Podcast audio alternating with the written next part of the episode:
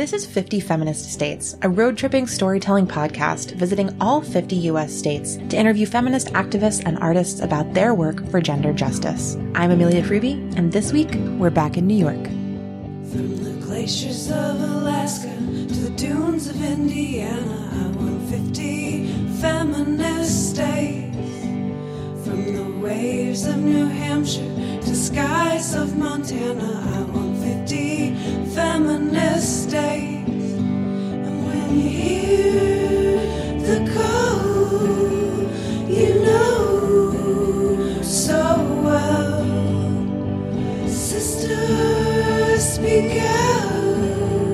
I know. Hi, everyone, it's Amelia. Welcome back to the 50 Feminist States podcast for the penultimate episode of season two.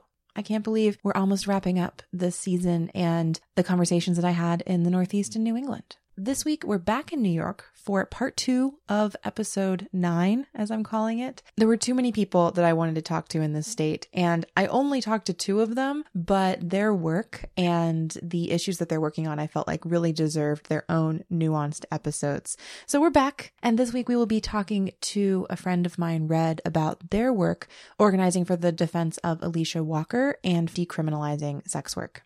Before we get to that, another reminder that you can sign up for the 50 Feminist States newsletter at 50feministstates.com slash newsletter and follow us on Instagram at 50 Feminist States. That's F-I-F-T-Y Feminist States. That is how you'll get updates between seasons as well as hear all about the crowdfunding campaign that we'll do to support seasons three and four. So again, that's 50feministstates.com slash newsletter to get news about 50 Feminist States in your inbox, or you can always find us on Instagram at 50 Feminist States. As I mentioned before, this week's episode is going to be about sex work, and I think it's particularly fitting to talk about sex work in the state of New York for many reasons. One is that there are a number of amazing contemporary activists in New York organizing around changing public opinion about sex work and decriminalizing it. So it's great to highlight their work there. But it also, I think, was a space in which US culture really saw this turning point around the idea of what was then called prostitution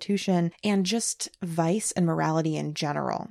So, I want to start this episode with a little history lesson and a conversation about a man named Anthony Comstock, because he did a lot of work in New York itself that influenced the entire nation throughout the mid 19th century. Anthony Comstock was living in New York and New Jersey in the middle of the 19th century, and in 1873, he created something called the New York Society for the Suppression of Vice. He used that society to kind of catapult himself into national politics, and later in 1873, he successfully influenced Congress to pass something called the Comstock Law, which made illegal the delivery of anything considered, quote, obscene, lewd, or lascivious by U.S. mail. So, what were these obscene, lewd, or lascivious things? Well, they included anything that talked about abortion, anything that talked about the prevention of conception, anything that talked about the prevention of venereal disease. And at times that even meant certain anatomy textbooks. So even doctors couldn't order by mail textbooks that they may need to understand something about, particularly, of course, female anatomy. So Anthony Comstock was a very savvy politician and was running the New York Society for the Suppression of Vice, got Congress to pass the Comstock Law. He even at a certain point was made a special agent of the U.S. Postal Service, uh, since this law was all about mail. And they gave him police powers as an agent of the Postal Service, which, like, who knew USPS people could get police powers? But he, that meant that he had the right to carry a weapon. So he used that power to prosecute widely, zealously people who he suspected of public distribution of these obscene, lewd, or lascivious materials. That meant that he was often expressly targeting people who distributed pornography, but also people who were trying to share materials about abortions or preventing conception or STDs and STIs. You can also imagine that as a part of this crusade, and I think we could very rightfully call it a crusade in all of the meanings of that word, he went very Fahrenheit 451 and destroyed over 15 tons of books under the justification that, quote, books are feeders for brothels. I don't think there's enough time in this podcast to break down all of the things that are wrong with that statement. But I bring up all of this history to say that New York is a particularly important place, I think, to talk about sex work, to talk about organizing around sex work, to talk about decriminalizing sex work, because it was in a certain sense the home of the Comstock laws that stayed on the books in so many states until the 1950s and 60s and 70s when organizers fought for birth control to be legal. So this one man who lived in New York had such a strong influence on American culture and the way that American culture conceived of pornography, conceived of sex work, conceived of books, and conceived of themselves and what it meant to be good or bad in an American sense. So, having talked about all of that history, I want to start to think about how to reimagine some of those narratives that are still ingrained in US society. Today, you'll hear Red talk a little bit about whorephobia and the whorephobic person that lives inside all of us as a result of growing up in US culture, if you did. And Red suggests in the interview a book called Playing the Whore by Melissa Gira Grant. And I thought I would share just a few questions and quotes from early in that book with you before we get into the episode so that you'll have a sense of kind of where we're beginning with these questions. So when we think about sex work in US culture, as Red will say, we tend to think of two things either the happy hooker or somebody in chains in a basement or victims of survivors of sex trafficking. Sex trafficking and sex work, I want to be clear, are very different things that should be dealt with in very different ways, but that a certain sense of the moral right in the US has conflated as the same thing. As a result, this has allowed the state to criminalize sex workers as if sex work itself was what made sex trafficking bad and not the ways in which people were literally bought and sold. Sex work is not a matter of buying and selling people, but trafficking people is a matter of buying and selling people. But because of this association between sex work and sex trafficking, sex workers are increasingly policed and surveilled by the police. And this is a question that Melissa Gira Grant brings up in her book. And she asks, I think, a really important question, which is how much violence against quote unquote prostitutes have we made acceptable? She says the stigma and violence faced by sex workers are far greater harms than sex work itself. Yet this is illegible to those who only see prostitution as a self enforcing system of violence. For them, prostitution marks the far reach of what's acceptable for women and men, where rights end and violence is justice. Opponents of sex work decry prostitution as a violent institution, yet concede that violence is also useful to keep people from it. So, Melissa Gira Grant here is trying to raise attention to this idea that we say that sex work is violent, but we accept violence against sex workers, and that is logically incoherent. You can't say that something's bad because it's violent, but then say that to do violence to stop it is okay. And when she talks about prostitution here, she's really clear to point out that the word prostitution is largely used by people who are anti prostitution. And they talk about how this is quote unquote the world's oldest profession. But that word entered the English language in the 16th century, not even as a noun describing a person, but actually as a verb, meaning to set something up for sale. And really, it wasn't until the 19th century that the prostitute as a person became an idea, who became this product of an institution of sale that became to be known as prostitution. But really, what she argues is that when we call people prostitutes, what we're really trying to do is transform this behavior of sex work into an identity. And as such, then transform that identity into a class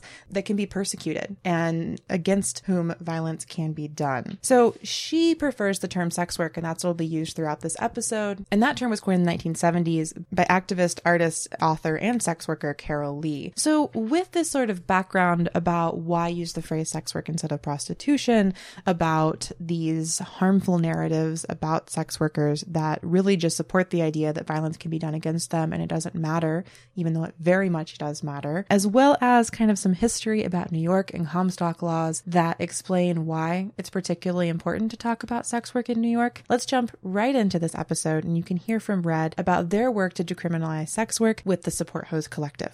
My name is Red. We are sitting in my apartment right now in Manhattan, and we're here having a conversation, I hope, around some of my comrades who are incarcerated because of self-defense, having a conversation around uh, why and and the frustrations of my labor and my comrades' labor being criminalized, um, and the organization and uh, kind of collective action that we're doing to try to reach a decriminalized position that is uh, complicated, not just take the laws off the books, right? But so much more than that. And so So Support Hose, um, which has uh, it's, it's a it's a clever name, I think. It was created by a former comrade of ours who's no longer with the collective um, actively, and it's it's spelled in a way that implies supporting sex working people, but also you know your foundation pantyhose wear. Um, and that joke is lost on a lot of folks. Um, and so I just I want to have some space for the fact that we are we are joyful hookers um, at times um, and can can actually like fight and um, and create joyful militancy for ourselves, right? Um, so there is a joke there, and, and people can smile, um, along with like raising fists. Support Hose got its start, we'll say active like three and a half years of organizing. And though the moment before it was called Support Hose was this kind of random as- assemblage of folks who had become really disgruntled with the state of play and sex worker organizing in Chicago, um, and we're kind of meeting again in an apartment of mine, but one that was in Chicago to hash things out, to air grievances, to strategize around what a radical formation of sex working people would look like. So we were doing that. We'd only maybe gathered twice, I think, before Support Hose was born. And what kind of catalyzed that collective um, ended up being the case of Alisha Walker. Um, so my partner w- had set Google alerts, right, to any article about sex work, prostitution, trafficking, etc., because we were trying to monitor trends in Illinois, media trends, right, about arrest trends. And so we were doing this independent kind of research as a part of uh, a support capacity for the collective. And we were sitting in bed, um, and this would have been three Januaries ago and the headline read Hooker gets 15 for stabbing brother Rice teacher. I'm pretty sure I got that exactly right. And it was from the Sun Times, the Chicago Sun Times, who has since changed the title of the article. If you go back, um, so we really took them to task over that on social media by writing letters to the editor, but you can still see the original title in its hyperlink. So if you could like, you know, you can see that it's still coded as Hooker gets 15. And that article is about Alisha Walker being sentenced by Judge Obish for the self-defense act that she, you know, had to do um, when Alan Filan attacked her and a fellow worker. And so that article we both sat in bed looking at this article. He read it aloud to me, and then I reread it afterward. And I, I I've read a lot of bad articles. Obviously, we all have. Even if we don't recognize we've read bad articles, I promise you, you've read bad articles about sex workers, um, especially those who are being criminalized for self defense. And I still, I couldn't believe the tone and tenor of this article. It was so shocking to me. It was so appalling and so typical. And um, our work from that moment on was all about Alisha. Our first like action as a collective ended up being a press conference in Daley Plaza. Just a few short months after that, you know, demanding her release, demanding clemency, um, talking about criminalized survival, um, and from there, like linking up with and, and forming the defense committee, the Justice for Alisha Walker Defense Committee, which Support Hose as a collective maintains and coordinates. Yeah, so that's kind of the origin. Is a ragtag small crew of lots of lefties, um, lots of anarchists, Marxists, unaffiliated leftists that are also involved in the sex trade um, and commercial sex work in some way, and a few trusted accomplices that we have worked with in other labor or queer rights struggles that we've brought in because they've they've proven to be co-conspirators and because we believe in in sharing space in that way with trusted accomplices. So that's kind of the makeup of the collective currently. Now that we've heard from Red about the origins of the Support Hose Collective, I asked if they could share a little bit about some of their activities. Hear more about the work they're doing now. Initially, there were two main approaches and then the additional kind of work of the of the defense campaign. But the initial like was a two-prong approach. It was political education internally for ourselves um, to learn a radical history of of sex workers, of um, folks fighting for trans and queer liberation, um, fighting against borders. And so we we read everything we could get our hands on, and we developed a syllabus. Um, and so we held regular kind of reading circles and community events out of our home in Chicago.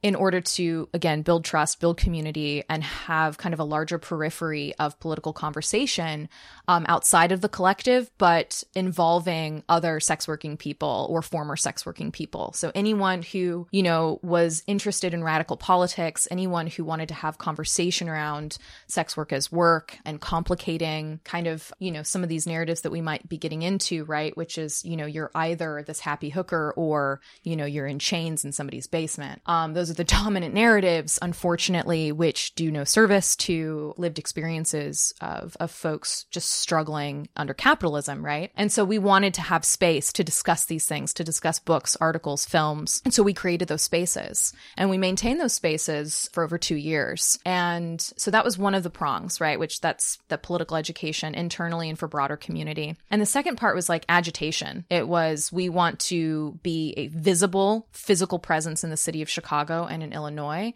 We want to be seen going to visit, you know, our comrades who are incarcerated, um, including Alisha Walker.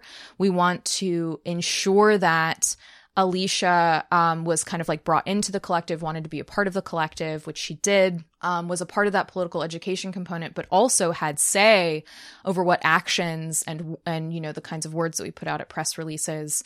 So it was kind of a an education and agitation approach whether it was press releases, whether we signed on to do other support events in solidarity with other um, radical community in Chicago, always trying to say, like, we are sex workers, we are here, or we're former sex workers and we're here, um, and we support, you know, these actions. Um, we've marched in Palestinian solidarity demonstrations, we've organized alongside folks in Slutwalk Chicago. So, just to give you a sense of, those kinds of approaches being central to the work that we were doing. And so that's kind of the way the work looked. And then the defense campaign was really centered around fundraising and material support of Alisha and her family and beginning to build a base of outreach to others who were incarcerated with Alisha who had experience in the sex trade or commercial sex industry and trying to let them know, hey, like this is not your fault that you're here in fucking prison.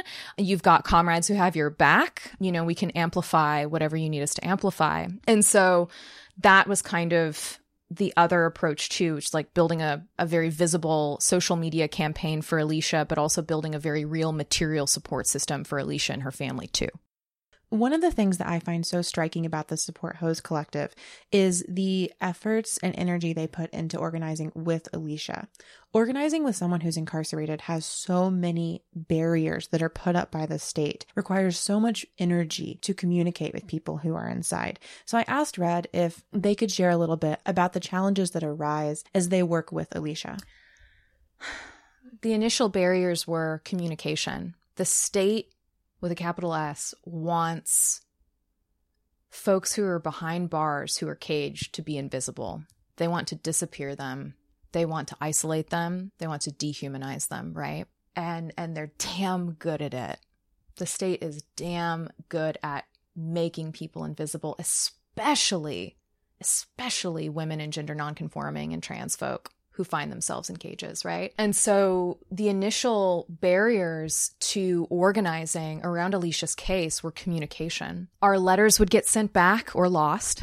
Um, setting up email accounts, getting on the visitation list, doing the background checks, right? Like you have to be a certain kind of person to be able to go into prisons and visit in the first place, to be able to have conversations with people in real time, which is so important. It's so vital for organizing. It's so vital for building trust in any relationship, right? Is sitting with someone and being able to speak openly, which you never can do. There's never a way in which we can actually use the words that we would prefer using when we're in conversation, um, unless we're in person person. And even then, in very coded, very hushed tones, right? Because of retaliation and because of the kind of discrimination that um, she faces inside as a black woman, as a queer woman, as a former sex worker, as someone who killed a white man in self defense. And so, communication has been very has been very difficult. It was a central tenet though in how we wanted to approach this because we didn't just want to be on the outside you know, doing this kind of philanthropy. Philanthropy is a bourgeois endeavor. It's I'm fine if people get that cash however they can for their, you know, projects or whatever, but we didn't want to be we're not a charity organization we don't do philanthropy we we build radical community with one another and that's what we're invested in doing and what that meant was Alisha had to be part and parcel of those conversations. She has to be involved, or it's not what we're saying it is. And so, trying to build that trust early on and having our letters sent back or not being able to visit right away, it was really hard um, because we were just communicating through emails, which are monitored very closely by the mailroom inspectors. The comrade I was speaking earlier of who would write to Alisha and who came up with the name Support Hose would have a lot of their letters sent back because they would use the term anarchy or they would draw anarchist like symbols in the margins. And we all know that marginalia is not something that the COs are fond of in, in any of the letters. And so there were so many complications around how we could speak to Alisha and it did it take a lot of time toward being able to go and visit in person eventually raising the money to do so and then establishing a relationship with her family. And speaking with her family is difficult too because you're dealing with folks who are also just dealing with trauma and the violence of the state and having a loved one taken away and also like some of them being in and out of work and trying to juggle life under capitalism, you know, in the middle of Ohio, a state which has seen such like deindustrialization and um, has seen like such a loss of jobs, labor and funding and time and all of these things are such huge barriers to supporting folks who are inside um, and their organizing efforts, their own organizing efforts inside, because we we try to bolster that work too, and in turn we are bolstered by it. And so those are some of those initial things. I mean, God, I could go into how expensive it is, right, to just write and to drive, and prisons are in the middle of nowhere. They're plantations, right, and like you have to have time off work you have to t- have time off your hustle. You have to have time from your family if some of them aren't approved to go and visit. Like all of these things go into the difficulty. And then sometimes you get there and for the hell of it, they refuse you. And then you're, you're out all that time, all that money and and then you still don't get to see your comrade you don't get to see your loved one so there are these emotional barriers and obstacles as well right that the state tries to to really leverage against you and yeah it's hard. It's really hard. So there there are a lot. There are a lot of obstacles, there are a lot of barriers. There are so many more for Alisha herself as she organizes inside, as she does her own political education inside. I mean, those obstacles and barriers were with her from day 1. If you're interested in supporting Alisha Walker, I'll include links to the GoFundMe page where you can donate to her defense, as well as a petition that you can sign demanding her release. We heard Red talk earlier about these two dominant cultural narratives describing sex workers as either the happy hooker or as somebody in chains in a basement, and the ways in which these narratives are not at all sufficient for describing the work and the lives of sex workers, particularly the work and the lives of people like Alisha Walker, who are forced to commit acts of violence in order to survive or in order to protect their family members and their loved ones and help them survive. We need better cultural narratives in order to be able to take care of these people and to make sense of these instances. One way that people try to make sense of of them that is particularly problematic is through the quote unquote perfect victim. If someone is only a perfect enough victim, then it can be proven that sex work was something that happened to them and therefore it's not their fault and the violence they may have done isn't their fault and we can forgive them for it as a society. These are these sorts of perfect victim narratives that we create in order to fit people into boxes that allow us to quote unquote forgive sex workers while holding on to the whorephobic narratives of US culture. Hear Red talk about these stereotypes and the problematic forms of media coverage coverage surrounding sex work, and then describe the specific case of Cyntoia Brown and some of the problems that arose with the certain kind of perfect victim narrative that came up in the coverage of her case. There's so much inadequate and just devoid of care language um, and then outright hostile, outright violent language, right? That also gets used. Um, and a lot of it is also just like misplaced moralism, too. You know, um, this goes into the kind of language that people use um, about our comrades who are currently incarcerated um, for acts of survival and self love or like love for family. The way that cases are framed for fast media consumption are just sensationalized. They're almost like dripping with this like fetishization of this horror of the state and it's it's really gross. It's really gross as it relates specifically to folks who have had to use violence um, to survive, right? Or um, use violence to enable their children to survive or a fellow partner to survive, etc. Um, and who are then facing criminalization and punishment because of that. It does no one any good, and it certainly doesn't do our movements any good to rely on these hollow, just false narratives that uphold this perfect victimhood, which who gets purchased to that?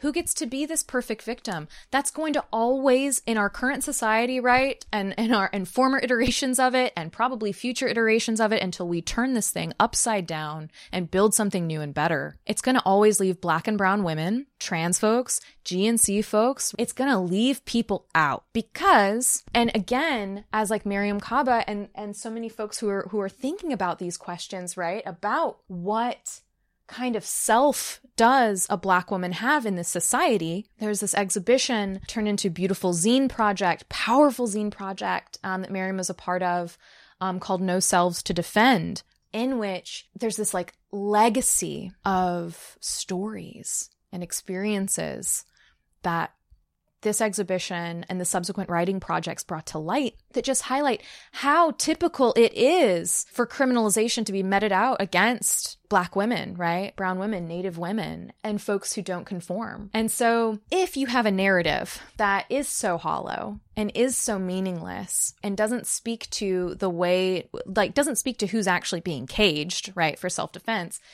what is its usefulness?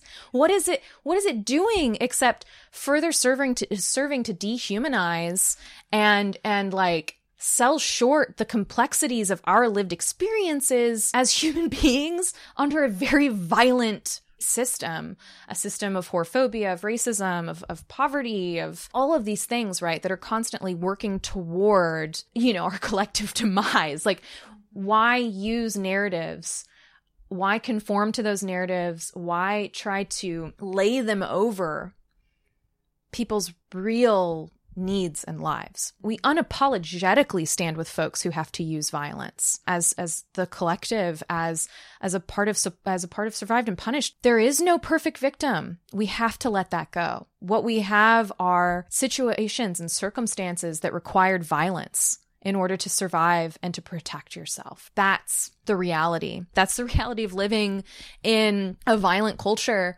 that hates women and queers and like that's part of it um and certainly like a society that hates black folks like this is this is what's on the table. And that's, I think, chief among the work that Survived and Punished nationally has been doing is like saying, like, listen to, if you, if you claim to be for survivors, right? That means you have to be for survivors who survive by any means necessary and who are, are facing state violence and caging. Because of that, you have to be with people who have narratives that make you question our world, that make you confront it. Because otherwise, you're, you're you're just supporting who's convenient for you to support. You're twisting people's stories. You're taking them away. It's damaging and it does violence, right? To silence survivors, especially survivors who have who who the state is actively trying to silence. I want to point to something that Red said here that I think is really important. In conversations surrounding sex work, we shouldn't connect sex work and violence to say that there's something inherently violent about sex work. There isn't. Instead, there's something inherently violent about a culture ingrained with sexism, racism, homophobia, transphobia, and whorephobia. That's how violence comes to be connected to sex work. It has nothing to do with sex work itself. Now we'll listen to Red talk a little bit more about sex work, and particularly a slogan that you may have heard that sex work is work. Sex work is work. Uh, it, it, it is a powerful slogan because it, it just says what our struggle is so plainly and so powerfully. And for so long, the way that criminalization and the way that the characterization of right erotic labor or of you know sex for for for pay or all the the various iterations of what what could go under that umbrella term as sex work. The way that criminalization uh, is consistently targeted is is always in these kind of like visible forms and manifestations of the labor. It really wants to ex- just sponge and to and to cleanse right their language sex workers and those perceived to be sex workers kind of from society. Um, and, and so really criminalization is the kind of disappearing of the killing of the caging of the disenfranchisement of the, all of these things, right. Of, of folks who, um, have been in and around the trade, done survival work, etc. And I think that what makes a phrase like sex work is work so powerful and so upsetting to so many people and so and so necessary to so many others um, is that it centers the organizing around our labor. It centers the the kind of momentum around the injustice of you know not having workplace safety, not having unions, um, not having workers organizations, not having the ability to to speak up about um, harassment or violence in various workplaces or in various experiences or report violence. And by locating the greatest injustice around around the labor portion of that it enables us to have a conversation about capitalism it enables us to have a conversation around what it means to be a worker in late stage capitalism right now you know and the, and the phrases it you know has been with the movement um, for several decades and i think in certain iterations of the movement, right, which is so it's so different. It's so fractured. It's so it's it's many bodied. And again, I'm just speaking as one organizer with one perspective, with just the set of lived experiences that I have. Using a phrase like sex work is work has been a unifying call to action in places where other kinds of calls have not resonated as much. And I and I think that further complicating something like sex work is work and, and using things like survival work um, and and talking about the kinds of different like the spectrum at which sex work exists on i think that that phrase and that slogan allows for those complications in ways that like if we were to locate the organizing just around sex yeah that wouldn't do the that that won't do that. It, it can't. It's impossible to do that. And so yeah this particular this particular slogan and, and really the term sex work in and of itself, right, coined by Carol Leigh, um, what, in 83? 81, 83, um, aka Scarlot Harlot, in you know, was a term developed to try to combat the hierarchy, to try to combat the stratification within the trade and industry um, that was happening, right? There's a lot of internalized whorephobia, right? Um, like you, you can't not have that. We're in this horrible, horrible country and this world.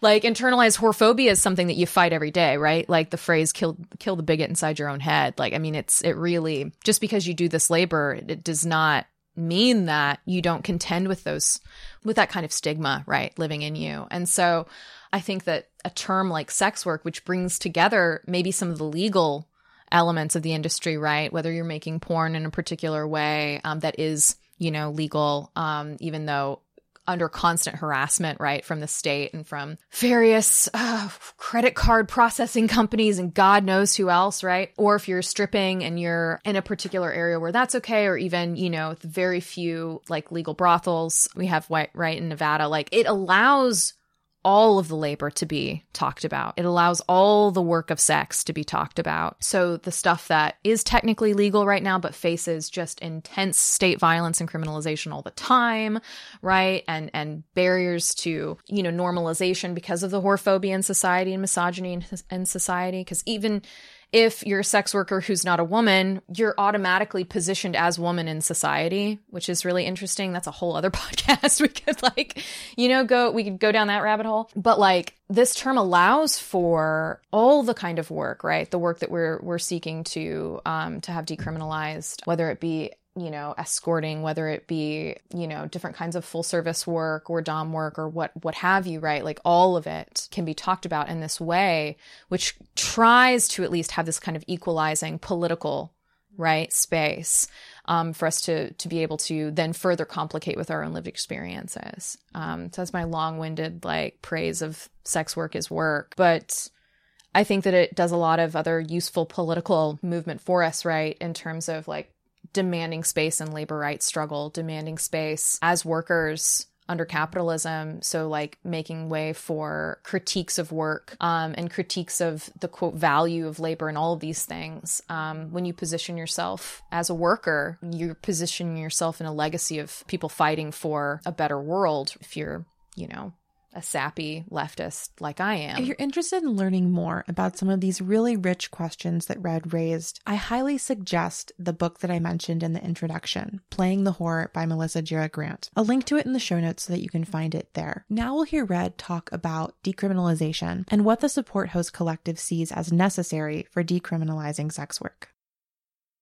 So, decriminalization, speaking firstly from uh, the position of of an organizer within the support hose collective. It's a much more complicated i think and, and radical set of demands than when maybe some other folks or other organizations or whoever just your person on the street if you were like decriminalize marijuana what does that mean? I'm sure somebody would be like oh just like don't arrest people and like take away the laws about it right? Cool. Or there's the other confused, you know, individual who will say like, "Oh, like better laws regulating that thing." It's like, "No, that's legalization. That's not what decriminalization means." So, first and foremost, there's this already um, kind of confused set of ideas around legalization and decriminalization. What do these things mean? Right? We're obviously firmly for decriminalization. This is something that Amnesty International has come out in support of in terms of a human rights issue and a labor rights issue. This is something that any researcher worth their salt who's looking at rates of violence against society's most marginalized citizens is going to say, like, oh, obviously, de- decrim. This is something that's being pointed toward in many, many studies that are being led by sex workers, that are being led by sex worker researchers, that are being led by researchers, right? Like all of these communities. Um, when you sit down, you actually look at the real facts and figures of the impacts of criminalization and violence, right? Either by the state or by, you know, the state's citizens. Decrim is the thing that's recommended every single time. Of course, unless your budget line for your organization comes from a federal government, in which case you are firmly against said thing and you are firmly for the rescue industry where you get to have a buku salary locking other um, women up. So decrim. I think that part and parcel of the position of support hose and like this was I, I pulled this thing up. This was one of the first like leaflets that we would circulate. And of course it has the slogan at the top sex work is work. Um, and it says we demand safe working conditions that we determine. We demand rights not rescue. We demand decriminalization it's a lot of demands here. the immediate release, uh, no, sorry, the immediate end of attacks on folks of color, women, femmes, trans folks, queer youth who are trying to survive in a world that doesn't support them. This includes police terror and ideological violence in policy, rhetoric, and practice. And it says we have the right to survive, thrive. All workers should have this right, free from harassment and criminalization. We stand with Alisha Walker, Gigi Thomas, and any sex worker punished for surviving. We demand the right to live, work, and defend ourselves from violence. No more carceral white savior bullshit. Our labor is valid and should be respected. Nothing about us without us. So it was like one of the first things that we circulated. And then from that began kind of crafting our own ideas of what decriminalization would look like. Because for us, it can't just mean, it can't end at, taking the laws off the books. I think that's a wonderful step. God, should we do that a million years ago?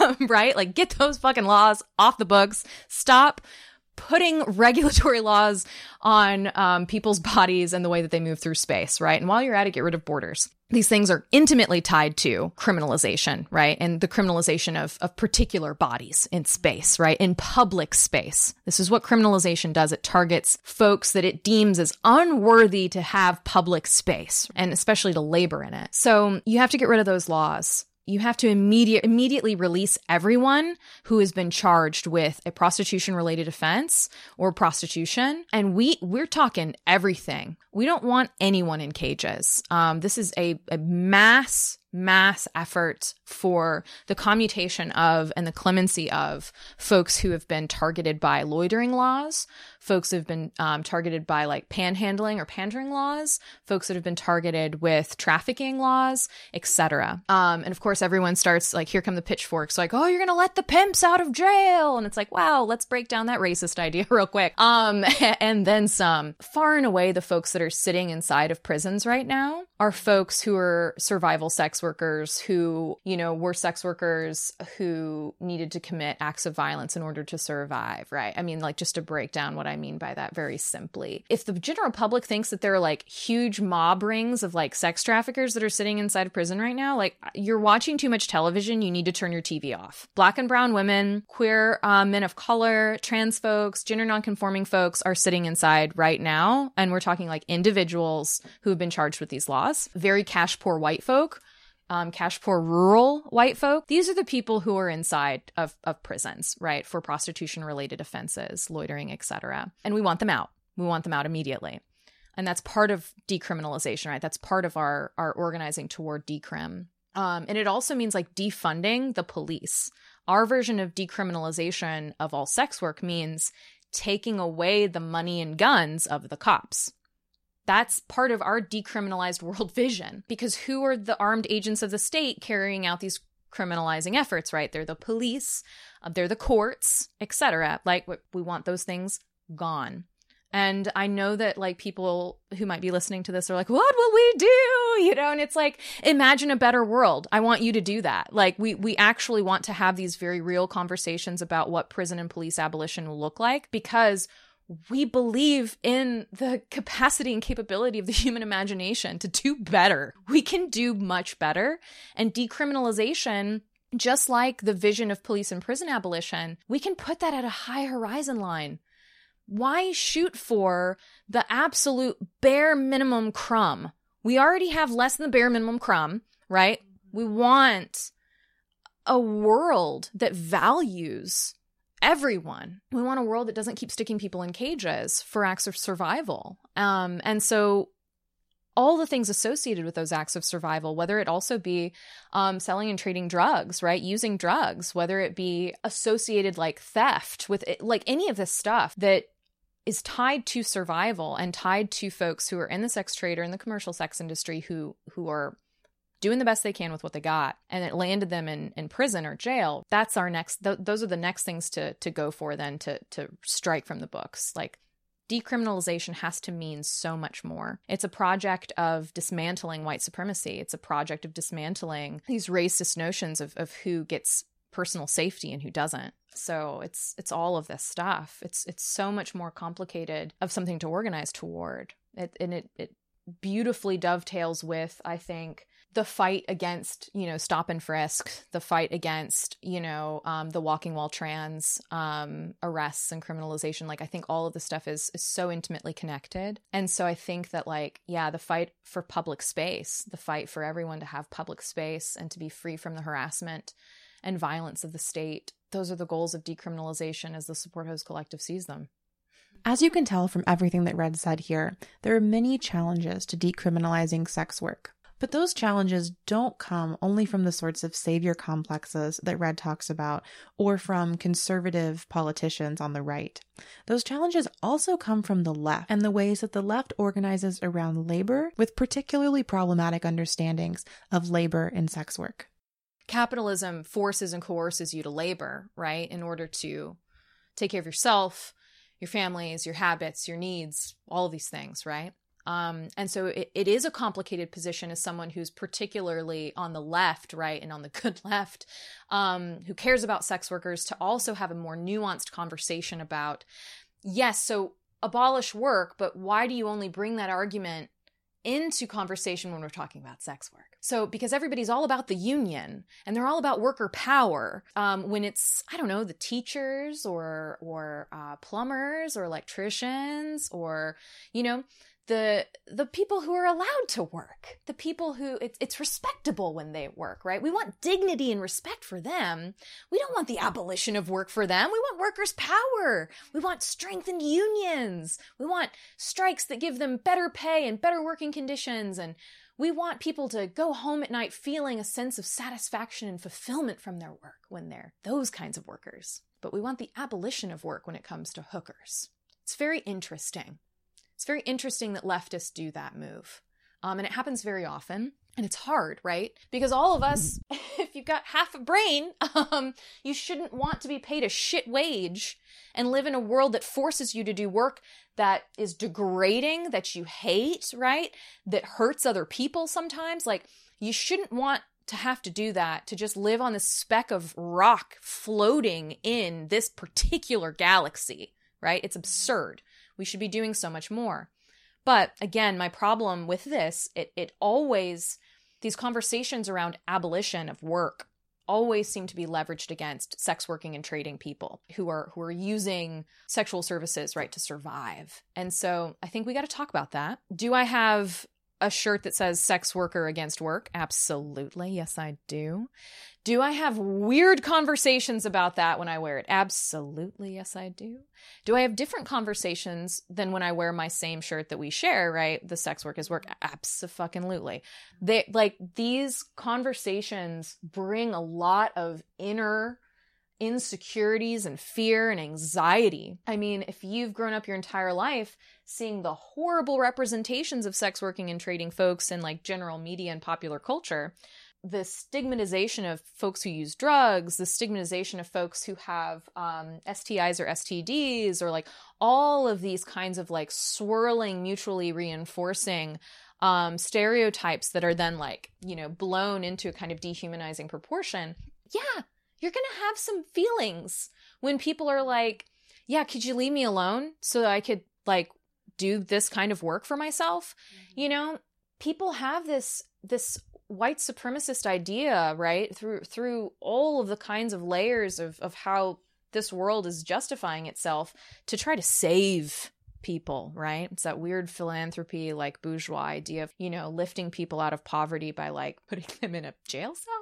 like, how does that work? Tell me how that works. And so that's, yeah, this is, this is, this is so much a part of the complication of, of talking about holding the position of like as a sex worker right now i'm i'm so underemployed right? I'm i'm an underemployed sex working person because of a lot of things. I think SESTA and FOSTA is is a main factor right? I think a lot of people are afraid. I think a lot of potential clients are afraid. I think that clients are behaving differently. I think i mean we could go on and on and on about that right but the fact of the matter is is i'm i'm an underemployed sex working person. And so, as an underemployed sex working person, um, who was previously not as underemployed in this trade.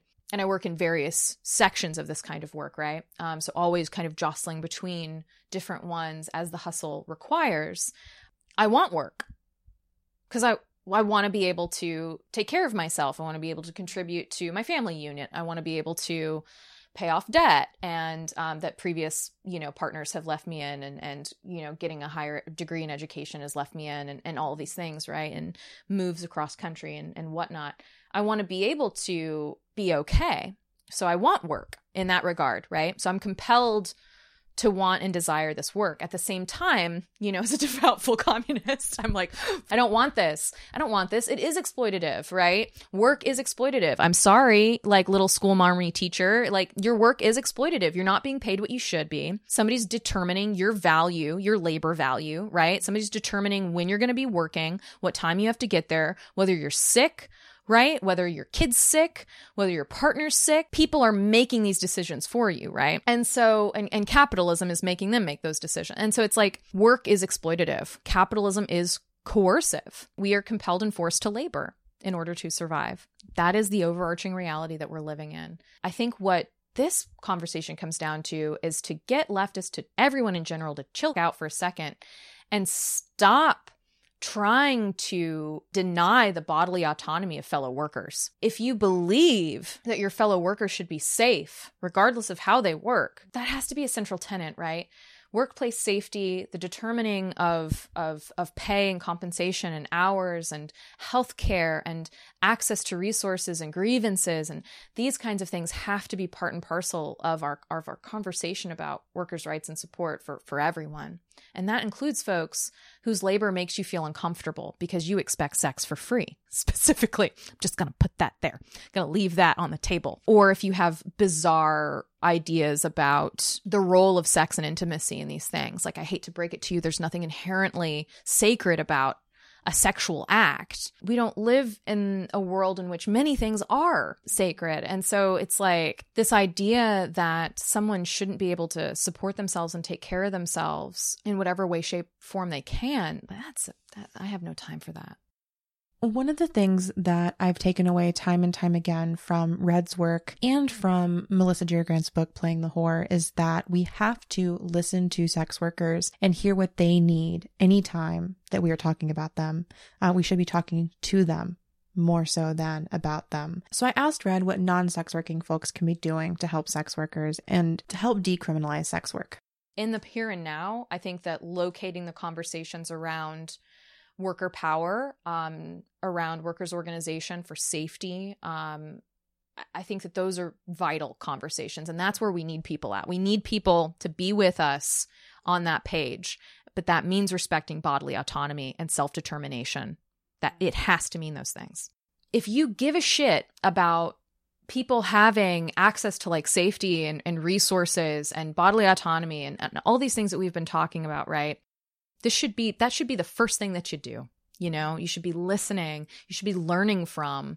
Um, I need everyone, there's homework. Um, you have to read Playing the Whore by Melissa Gira Grant, and you have to read Revolting Prostitutes, The Fight for Sex Workers' Rights by Juno Mack and Molly Smith. Those things should be required reading. Brilliant takedowns of the rescue industry, of, of criminalization, of violence and the resistance movement, right, to that. It's so essential to educate yourself and to be in dialogue with others who are interested in in what real like workers power looks like in the now so that we can we can continue this fight. And so yeah listen to prisoners listen to sex workers listen to people who use drugs like listen to people who are in you know um, alternative economies right? Like listen to people who are are pointing toward why capitalism needs to fall Thanks so much to Red for this incredibly rich discussion. If you're interested in supporting the work of Support Hose and the defense campaign for Alisha Walker, head to the show notes and you'll find links there. I'll also include links to the book that I keep mentioning, Playing the Whore by Melissa Gira Grant, as well as Revolting Prostitutes, the other book Red mentions, and the work of Mariame Kaba with Survived and Punished. Next week is the final episode of season two of 50 Feminist States. I can't believe that we're already wrapping up this season. It feels like it's flown by. After that,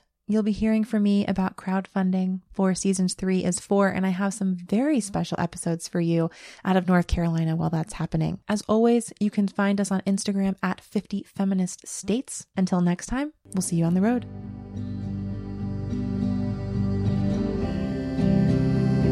50 estados feministas.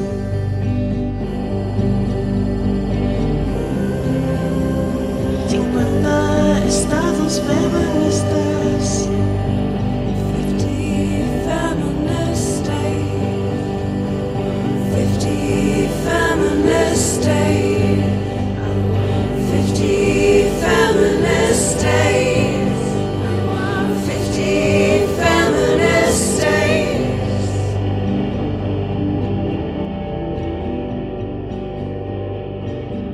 Thanks for tuning in to this episode of 50 Feminist States. You can find show notes at 50feministstates.com slash podcast and follow us on Instagram at 50 Feminist States. Special thanks to Danielle Signs and Jessica Naria for our theme song. Until next time, wild ones, we'll see you on the road.